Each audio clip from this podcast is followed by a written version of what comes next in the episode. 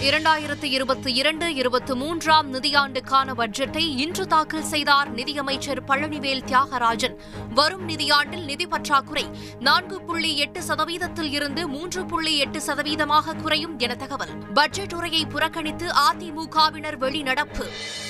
பள்ளிக்கல்வித்துறைக்கு முப்பத்தி ஆறாயிரத்து எண்ணூற்று தொன்னூற்று ஐந்து கோடியே எண்பத்து ஒன்பது லட்சம் ரூபாய் ஒதுக்கீடு.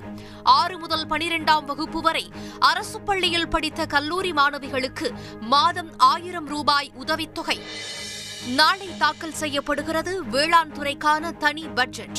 தமிழக பட்ஜெட் கூட்டத்தொடர் வரும் இருபத்தி நான்காம் தேதி வரை நடைபெறும் என சபாநாயகர் அப்பாவு இன்று அறிவிப்பு. தாயின் கனிவுடனும் ஆசிரியரின் அக்கறையுடனும் பட்ஜெட் உருவாக்கப்பட்டிருப்பதாக முதலமைச்சர் ஸ்டாலின் பெருமிதம். வார்த்தை ஜாலங்களால் ஆன வாய்ப்பந்தல் என எதிர்க்கட்சி தலைவர் எடப்பாடி பழனிசாமி விமர்சனம். தமிழக பட்ஜெட் மக்கள் நல அரசு என்பதற்கான சான்று என மதிமுக பொதுச்செயலாளர் வைகோ வரவேற்பு. சென்னை ஐஐடி வளாகத்தில் மான் உயிரிழந்த விவகாரம். ஐஐடி கிண்டி தேசிய பூங்காவில் விலங்குகள் அருகே செல்ல வேண்டாம் என பொதுமக்களுக்கு இன்று எச்சரிக்கை. உக்ரைனின் கீவ் நகரில் ரஷ்ய படைகளின் தாக்குதலில் பிரபல நடிகை இன்று உயிரிழப்பு. ரஷ்யாவை ஒருபோதும் மன்னிக்க மாட்டோம் என உக்ரைன் அதிபர் ஜெலன்ஸ்கி காட்டம்.